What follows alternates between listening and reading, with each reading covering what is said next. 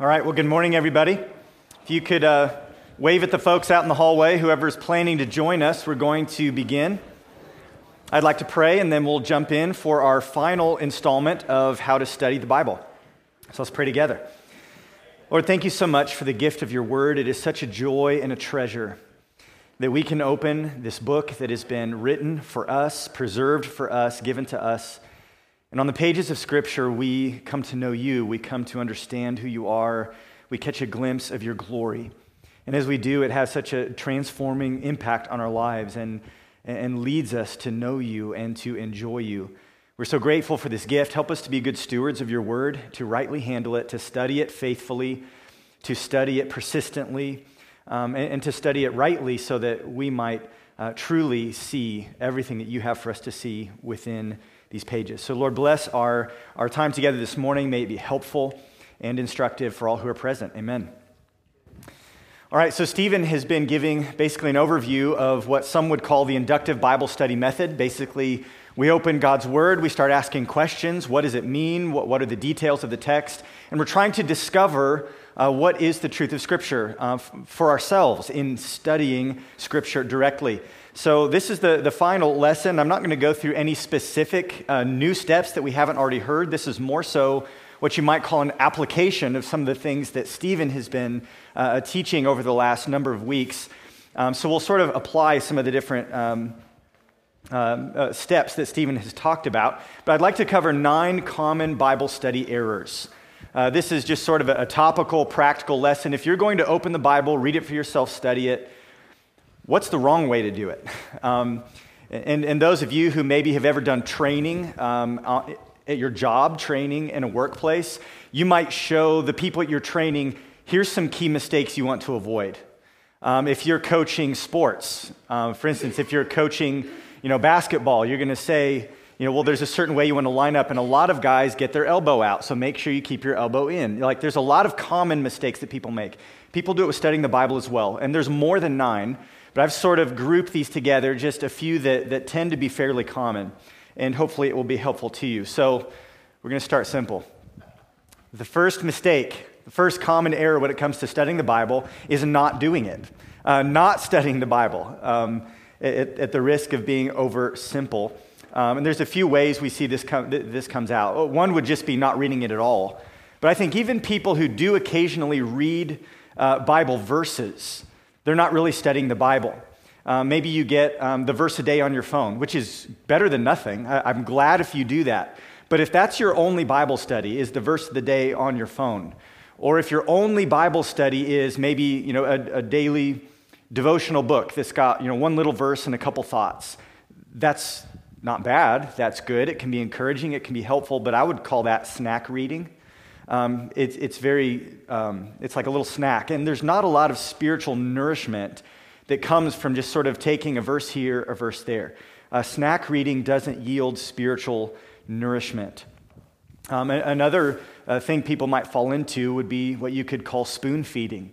Um, when you just depend on what other people tell you the Bible means, that's not studying the Bible for yourself.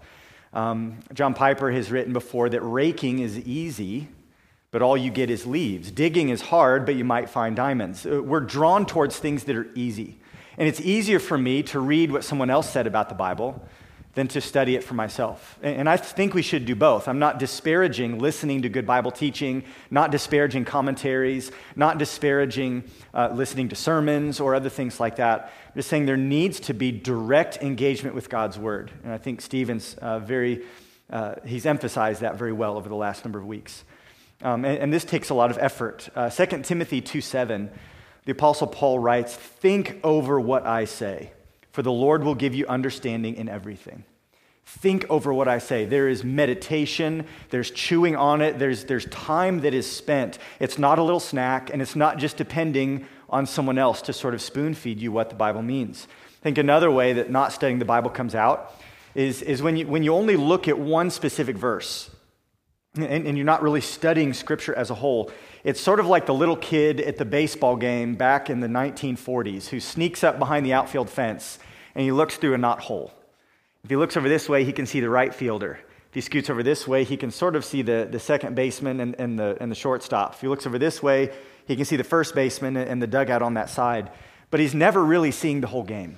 When you and I just take a little verse here, a little verse there, we're, we're not seeing the breadth and the depth of God's word. We're not taking in the panorama of God's grace by seeing the whole thing. It takes extended Bible study to read bigger chunks and to study books of the Bible, to study whole sections of the Bible, like maybe the Pentateuch, the first five books. So when you do snack reading or spoon feeding, or you just look through the little knot hole, you're not going to be nourished. You're going to be dependent on others, and you'll only gain limited insight. So, the first common error or, or error of, of uh, Bible study is just not studying, uh, not studying the Bible. So, what's the solution for that?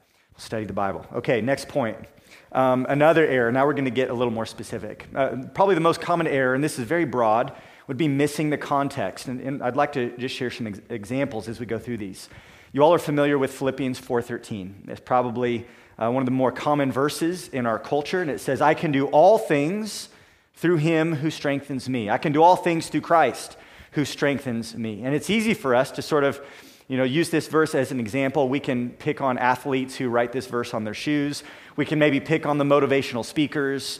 We can pick on the Christian coffee mugs and the t shirts that take this verse and lift it out of its context and sort of grab onto it, and they assume it has a meaning that's actually not what the text means. Let me ask a question What is Paul's situation here as he writes this letter? He's in prison. Okay, so this starts to narrow the context. When Paul says, I can do all things through him who strengthens me, his situation is not one of triumph and victory and success. It's not one that even reflects an outcome that he desired. He didn't want to be stuck there.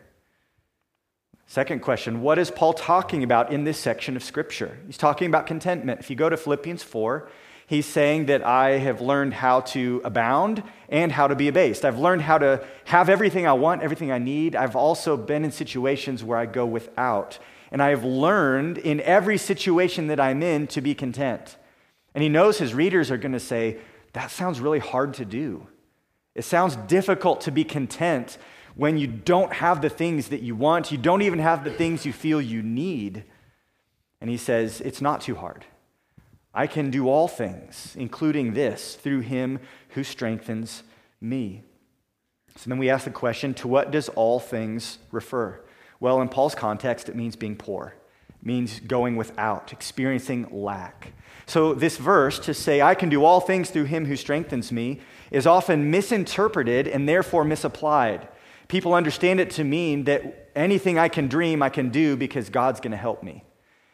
And while it may be encouraging for them to think that, that's sort of missing the context of this Bible verse. This Bible verse ought to be very encouraging to, to remind us, to encourage our faith that no matter what the difficulties and adversities we face, that God, through His Spirit, will supernaturally empower us to trust Him and to persevere, to be content. So that's a very different context than oftentimes people think. So when we, we study um, the Bible, we need to pay attention to the context. We need to try to understand the words and phrases that are in this larger flow of what the author is saying, to study how the, um, the, the, story is unfolding, to, to try to grasp the flow of the story or the psalm or whatever it may be. So missing the context is one of the most common errors when people study the Bible. Third, and this is a very common one as well would be reading yourself into the text. Reading yourself into the text. Uh, go ahead and turn to Jeremiah 29. This is, a, again, I'm using sort of very easy examples that a lot of you probably already agree with, but I hope that you will take these ideas and apply them in, in every passage. But a very common, uh, commonly quoted verse, Jeremiah 29 11, says, For I know the plans I have for you, declares the Lord plans for welfare and not for evil plans to give you a future and a hope. This is Jeremiah. So, what is the danger of reading ourselves into the text? Well, let's just look at this text a little bit. Who is this text originally written to? Well, let's look in Jeremiah 29, verse 1. These are the words of the letter that Jeremiah the prophet sent from Jerusalem to the surviving elders of the exiles and to the priests, the prophets, and all the people whom Nebuchadnezzar had taken into exile from Jerusalem to Babylon. All right, so there's a little bit of context. So let's apply the, the, the, second error. Let's try to understand the context here. There's 28 chapters that came before this. And there's a lot of bad news. There's a lot of judgment. There's a lot of sin. And there's a lot of consequences for that sin. Uh, this is written to Israel. Um, because, well, they're already in captivity. There's a lot of bad things that have been, hap- that have been uh, happening. We go to the beginning of this book, and Jeremiah is talking about all the bad stuff that's happening to them exile, overthrow. Um, and it says to the surviving elders of the exiles. A lot of people died when Babylon overthrew Jerusalem, and they were taken away from their homeland into exile. So, this is very serious context. And this letter contains devastating promises of captivity in exile. Look in verse 10. For thus says the Lord, when 70 years are completed for Babylon, I will visit you and I will fulfill to you my promise and bring you back into this place. So, this word of comfort, I know the plans I have for you, comes right on the heels of you're going to be in captivity for 70 long years. That's heavy. This promise of restoration for their homeland is also linked very closely to their future repentance. Verse 10, we already read that. Verse 11, that's our, our verse in view. I know the plans I have for you. Look in verse 12. Then, at the end of this 70 years, you will call upon me and come and pray to me, and I will hear you. You will seek me and find me when you seek me with all your heart. I will be found by you, declares the Lord and I will restore your fortunes and gather you from all the nations and all the places where I have driven you, declares the Lord. And I will bring you back to the place from which I sent you into exile. So, as we, we study this verse, it's important in Jeremiah 29 11 that we not read ourselves into the text. This is not a blanket promise of prosperity for all Christians, it's, a, it's historically anchored in the situation of God's judgment and his restoration of Israel. And it is an aspect of his covenant with his people. He had promised them, he'd made a promise to Abraham to make them a great nation and bless them and give them this land. Well, it looks like God's going back on that promise. They're not experiencing blessing, they're experiencing judgment. They're not in the land, they're in captivity. And it seems like their enemies are thriving while they, God's people, are suffering. This brings into question whether or not God actually keeps his promises. And God says, Yes, I will keep my promises. At the end of 70 years, I'm going to bring you back. And, it, and this is linked to their repentance. When they turn from their idols, there will be restoration. So it's not just a blanket promise of prosperity to all Christians. However, from this passage, we do learn something about God's purposes that God is gracious, and though he disciplines those he loves, he is faithful to his promises. And so we can draw those principles out and apply them, but it is very important that we not read ourselves into the text and miss who this was originally to, who this was originally for, so that we can not draw the wrong implications from this. Otherwise, you start looking at your life and you're saying, well, when I consider my own welfare, my own future. There's not a lot of hope. There's not a lot of blessing. It seems like God's plans aren't very good for me right now. You might be tempted to discouragement or disillusionment, saying, Well, yeah, that sounds great for some people, but God's not doing that for me. That can cause a crisis of faith. It's important we not read ourselves into the text, that we read it rightly in its historical context. From that, we draw out principles about God. And then we can apply those principles to our own lives. So be careful not to read yourself into the text. A fourth error, and that's what you might call making a general principle, a general truth, into a specific or, or a personal truth. Here's an example of this uh, Proverbs 22 6 says, Train up a child in the way he should go. Even when, when he is old, he will not depart from it. So, what's the danger of making a general into a specific? Well, this comes from the book of Proverbs. And if we understand what Proverbs are, if we understand the genre correctly, as Stephen laid out for us, these Proverbs give us basic common sense realities. They give us generalities. These things are usually true to life. This is how the world tends to work. What these Proverbs are not are a promise or or an exhaustive truth claim that says this is always true in every case with no exceptions. It's a general truth. It's not a promise, it is a principle. And if, again, if we make this into a personal promise, if we make this general truth into a specific promise for my life, it invites either disillusionment or despair. We start thinking, yeah, right, this can't be true because God didn't do it in my family. So God's a liar or the Bible's not true. Or we think, well, God always tells the truth and his word is always true, so I must have failed. It must be my fault. I tried, I did my best, but it's my fault that I have a wayward adult child. If we misunderstand this verse, we will either fall into disillusionment or despair because we've made a general principle into a specific promise. So we want to be careful not to make general truths into specific personal promises. We can also flip this error around. Number five would be when we make a specific into a general. Sometimes we find something that is, uh, that is very specific and we try to make a universal truth out of it. For example, Luke chapter 18, verse 22, Jesus is speaking to this rich young ruler, and he says, One thing you still lack sell all that you have and distribute to the poor, and you will have treasure in heaven. And come follow me. So the question is Is this a command that you and I are to obey? Well, some people say that it is, but I think that is an error. They've made a very specific command, an instance of history, into a general universal truth that is binding on all Christians. But as we study this text, we come to understand that what Jesus was doing was very skillfully diagnosing this man's problem and giving him a very customized prescription for his own soul. This man claimed to keep the law. And, and he even rattled off several different commandments that he had obeyed from his youth. And Jesus knew there was one commandment he had a really hard time with, and that is loving the Lord his God with all his heart, soul, mind, and strength. You know, that summary of have no other gods before me. And Jesus asked him to put his idol on the altar. He says, Will you turn away from all of your possessions to come follow me? He was diagnosing this man's heart. It was not a universal um, prescription for all men, it was very specific to this instance. Uh, how do we know this is true? Well, we can see it in the context. It makes sense why Jesus is saying this, but also as we read Scripture, this command is nowhere else repeated. It's nowhere else universalized or, or applied for those who are wealthy. In fact, as we study Scripture, we find that there's other wealthy believers who are commended and they are praised, and they didn't do this.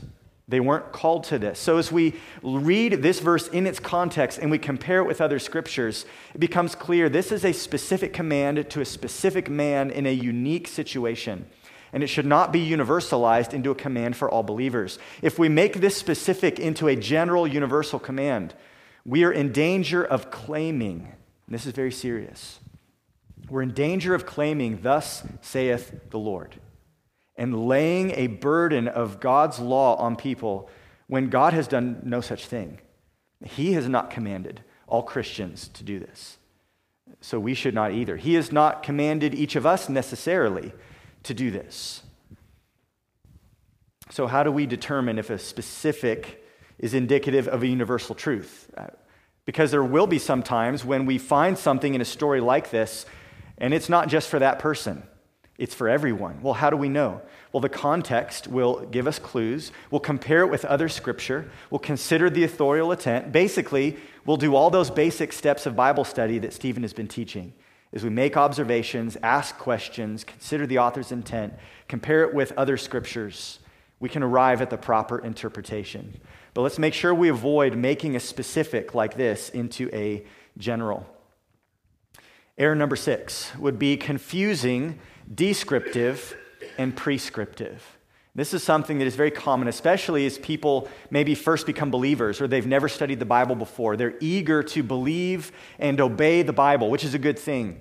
But it's a common mistake to confuse something that is descriptive, simply describing what happened, with something in Scripture that is prescriptive, something that has imperatival force, something that is meant to call us to follow and obey and, and, and to follow that example. We can give a, a few different examples of this.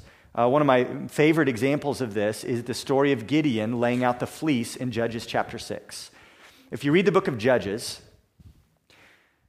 You're not supposed to follow anybody's example in the book of Judges. Judges is a time where everyone did what was right in their own eyes, and very, very few were obedient to God and doing it rightly. And in fact, as the book of Judges goes on, it gets worse and worse and worse. There's a few judges at the beginning that seem to do a pretty good job, but the farther time goes on, the, the corruption of Israel is spreading. So just understanding the book of Judges as a whole should warn us against following the examples and all of the stories that we read. Well, in Judges chapter 6, God tells Gideon to lead an army and go and to drive out their invaders.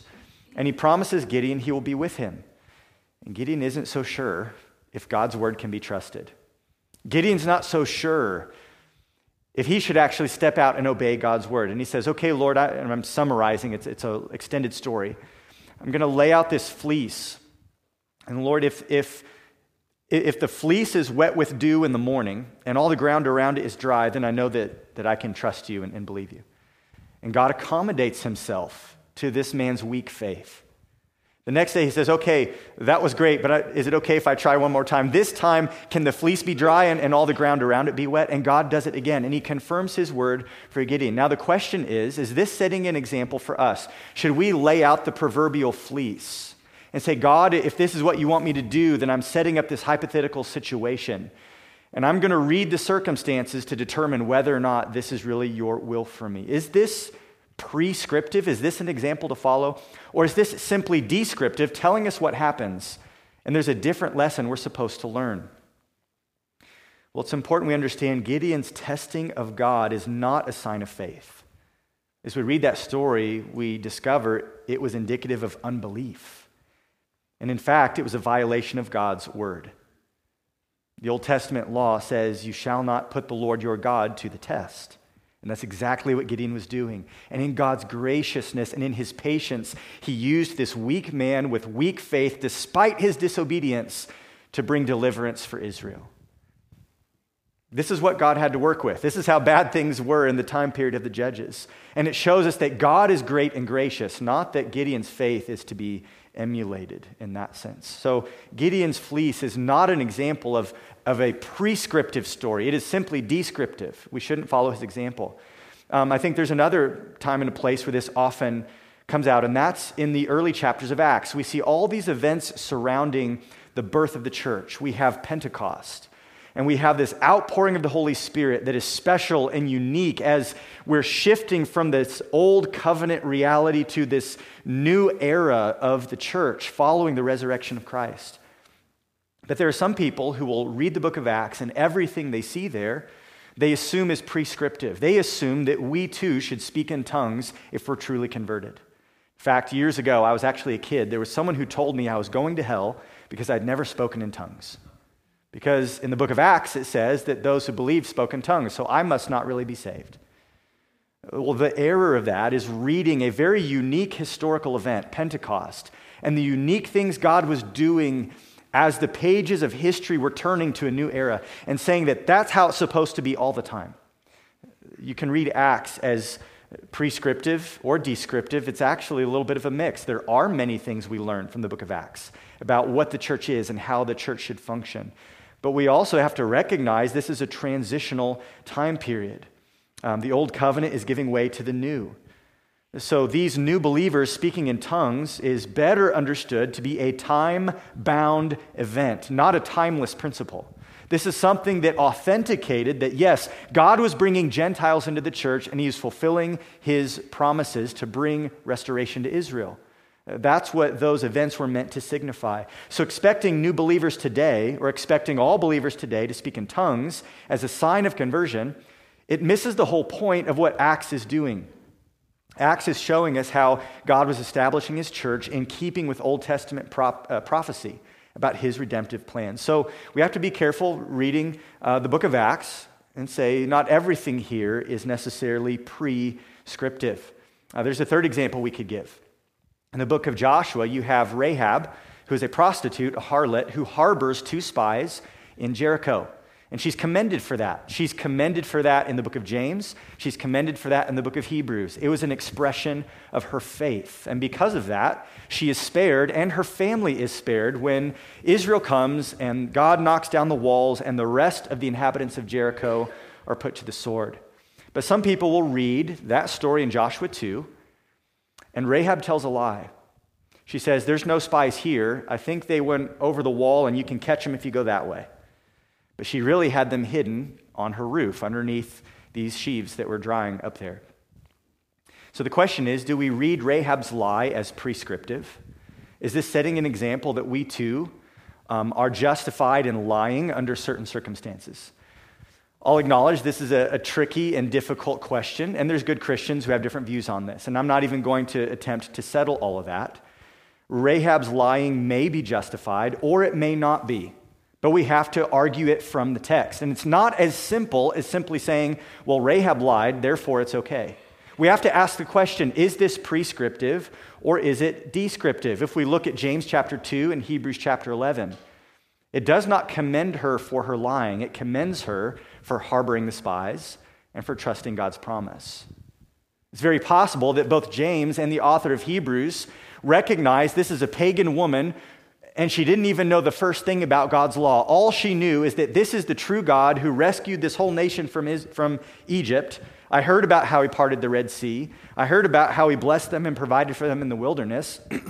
and I think these little idols I have on the shelf don't mean anything. I'm going to throw in my lot with Yahweh. They commend her for that. And she lied in the process. Is it possible that there's mingled faith and maybe some blind disobedience to God's law because she didn't know better? That's one possible interpretation. So the focus on her receiving the spies and sending them out in James 2 and Hebrews 11, they don't necessarily speak to this issue of her telling a lie. And the simple fact that she's one of the good guys in the story, that doesn't necessarily mean we are justified in telling a lie. If it is appropriate for Christians to lie under certain extreme circumstances, that will have to be established by a broader study of Scripture. You're going to have to pull in more verses and make other arguments. It's not enough to simply point at Rahab and see, Rahab did it, so it's okay for us. Because remember, we want to avoid this error of confusing descriptive and prescriptive. So, those are three common passages or, or even sections of Scripture where I see this error often popping up, and it's something we need to be on guard against. Error number seven, and this may get a little more complicated, so you guys are big kids. I trust you. You can put your thinking caps on. I know you're sharp. Misusing word studies. Um, some of you perhaps have had some experience or even some training in doing word studies in the Bible. Maybe you've got a Strong's Concordance, which is a great resource. Maybe you've got some Bible software uh, where you can search for different words and you're able to look at where these words occur. Maybe you've even uh, dabbled a little bit in New Testament Greek and, and you like to look up the lexical definition of words and maybe use an interlinear. Um, I, I've often heard, and, and I believe it's true, that sometimes knowing a little bit of Greek is worse than not knowing any Greek. Um, it's sort of like a 16 year old behind the wheel who still has the paper license because they haven't mailed in like the, the hard plastic version. It, can be a little bit dangerous if you don't know what you're doing and you don't have experience. We need to be cautious and careful when doing word studies. There's great benefit there, but there's also some ways to do it wrong. What are a few examples? One is something we could call the root fallacy. The root fallacy. Often we have words in Greek um, and, and, you can study the root of that word. And, and, people think that, well, maybe that shows, it shines more light on what this word really means. But I can even show you in English, that's not always the case. Our English word butterfly, if you're trying to explain the word butterfly in English, maybe to someone who is learning English, you're not going to help them by analyzing dairy products, okay? You know, that little dish you have in the fridge with that yellow stuff that's really good on toast has nothing to do with the creature that's flying around outside. It's not going to help you understand the, what the root meaning of butterfly comes from the word butter and the word fly. And well, that's just going to confuse things.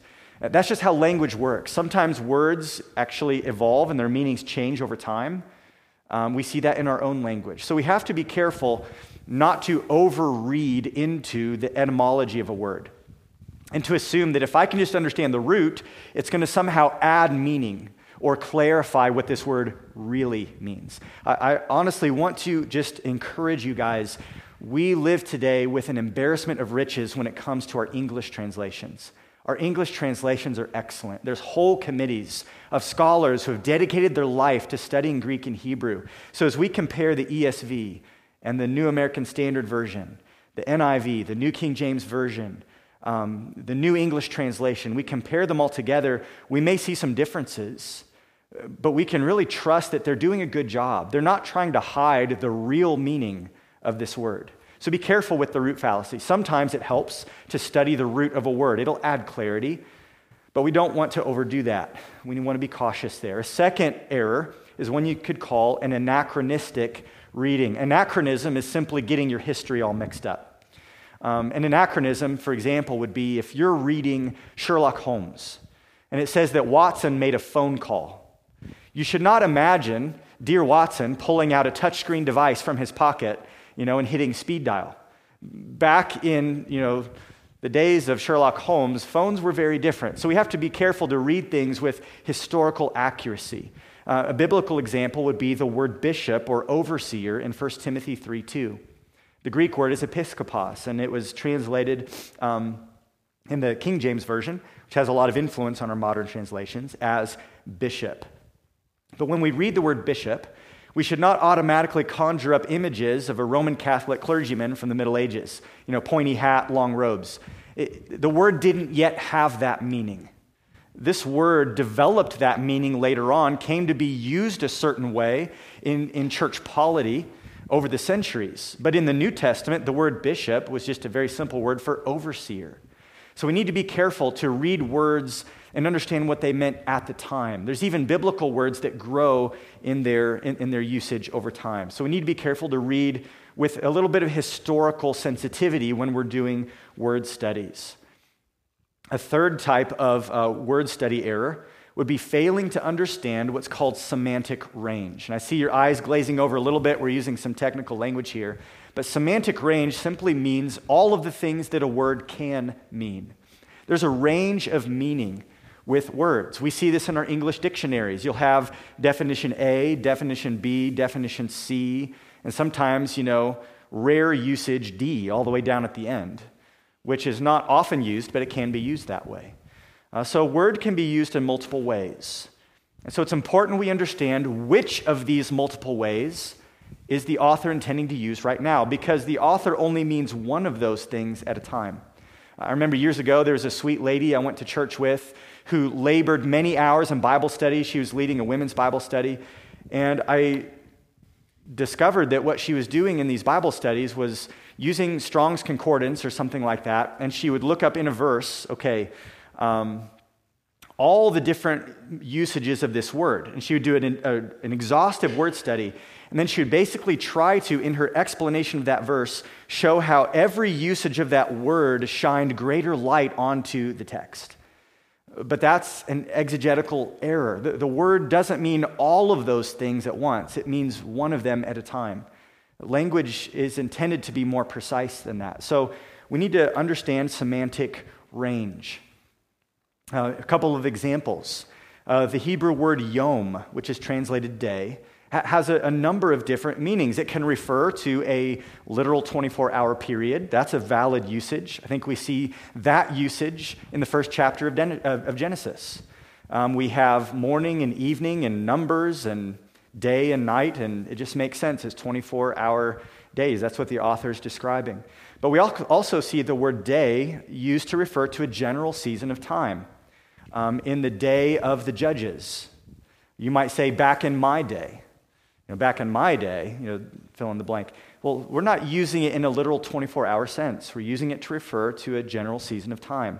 We can also use the word day to refer to a specific event, even if that specific event spans multiple days. In the day of God's wrath, the day of the Lord. There's all these biblical phrases that refer to a specific time period that's concentrated, but that doesn't necessarily mean it's 24 hours. So the word yom can be used multiple ways. We need to understand the semantic range. The word fulfill is also another word that has a range of meaning. The word fulfill can have sort of this loose historical correspondence to it. For example, in Matthew, when it says uh, you know, that Jesus and his family escaped, they went down to Egypt to escape Herod trying to slaughter all of the babies. Matthew writes, so that it would be fulfilled, out of Egypt I've called my son. Well, there's no promise in the Old Testament that says the Messiah would be called out of Egypt. What Matthew is doing is pointing out this is like that. He's saying, just like God called his people Israel out of Egypt, he's also going to bring up his son out of Egypt. That Jesus and his life experience is parallel to Israel and Israel's historical experience because he's Israel's Messiah and he comes to represent his people. He's showing the solidarity Jesus has with the nation. So the word fulfill can sort of mean this historical correspondence, that this is like that.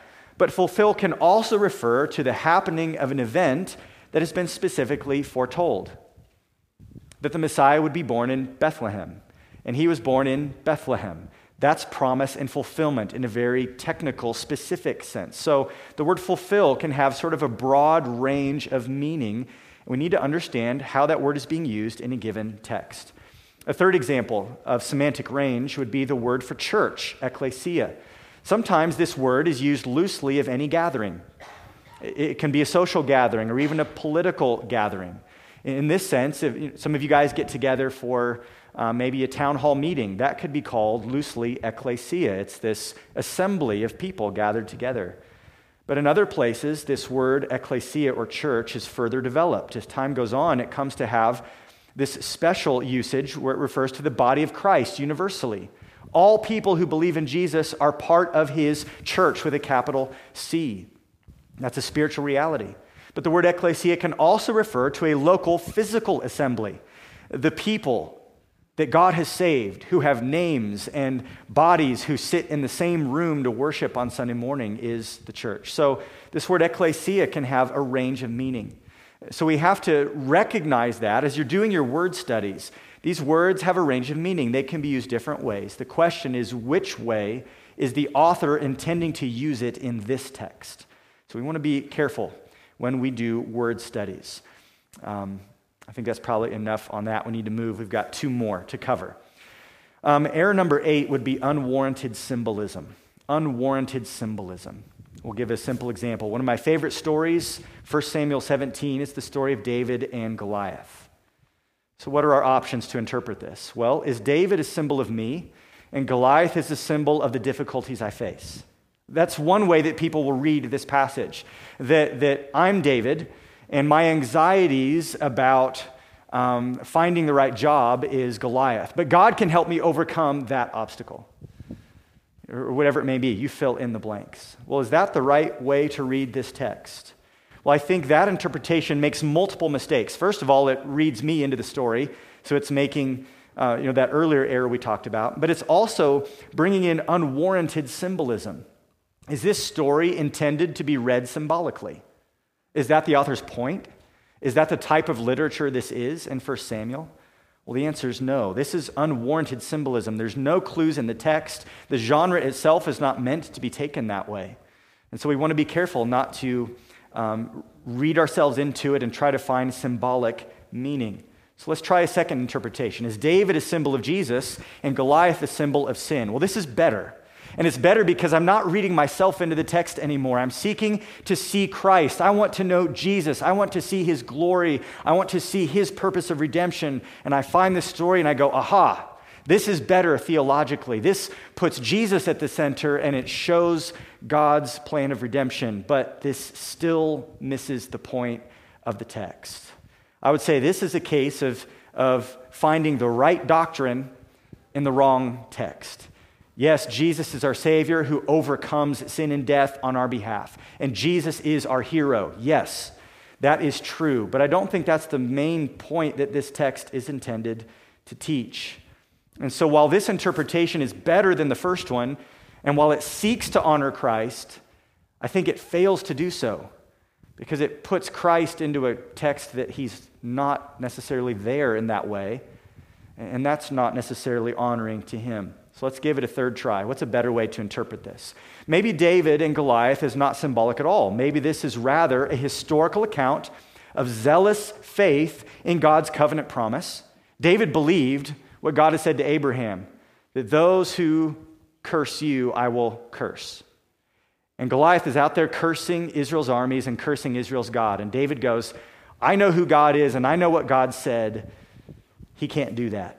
He has zealous faith in God's covenant promise, and he has courage and confidence that God will give him victory over this blaspheming enemy. And the result of all of this is that God is glorified.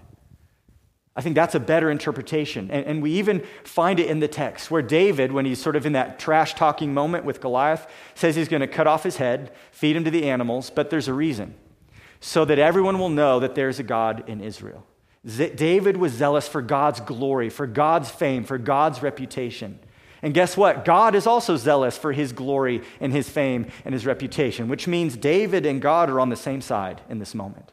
And that's why God empowered even this small person who had weaknesses to overcome this impossible enemy. And that teaches us a lesson that God always keeps his promises, he's zealous for his glory, and he can use us, he can use you, he can use me to further his purposes no matter what the obstacles are. And we see this power displayed most obviously in the cross through the Son of David. Yes, we can get there. We can trace it through history and show how this victory foreshadows a later, different, greater victory.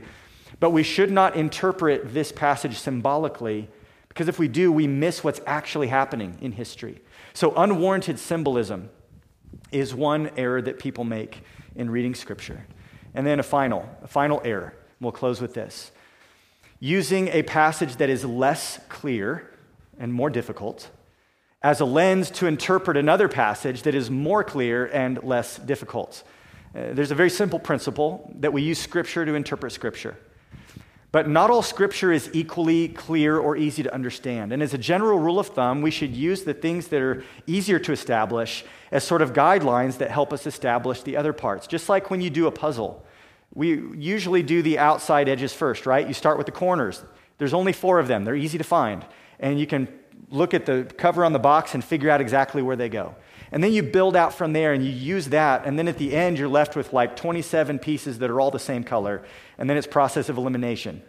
But you don't start with those. I mean, you could, but that'd be really inefficient. It would take you a long time. It's like that with Bible study.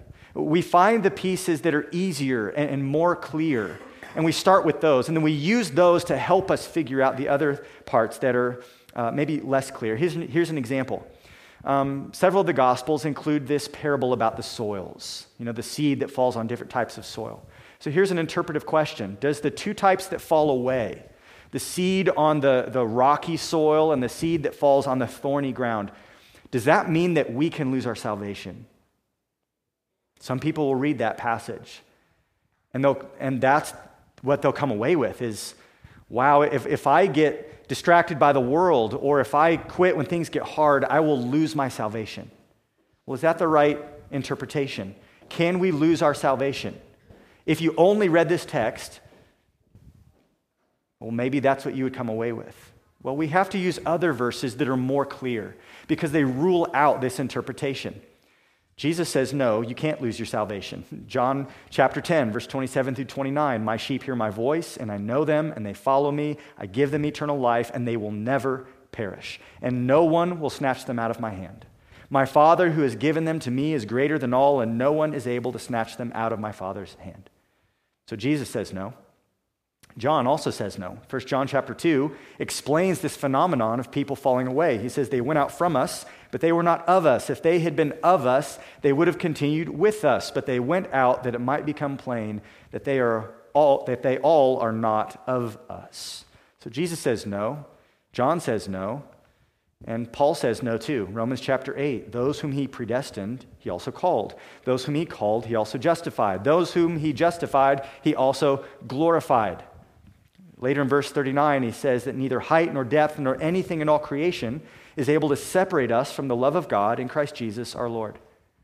Now, we can go, time would fail us. We could go to 15 other texts that would make the same point. So, as all of these other texts make very, very clear theological points, we should use those texts that are more direct and more clear as guiding principles to interpret this parable about the soils. That, that what Jesus is teaching does not mean that we can lose our salvation. So that's an error that people will make is, is use a less clear text to interpret the more clear. So that's nine common Bible study errors that we've just sort of given a very brief survey of. I would encourage you to be on guard against those. But don't let your fear of making mistakes keep you from getting into the Bible yourself. Go study it, dig in. It's a process. We all learn, we all get better at it with time. And I trust that as you do so, it will be a blessing.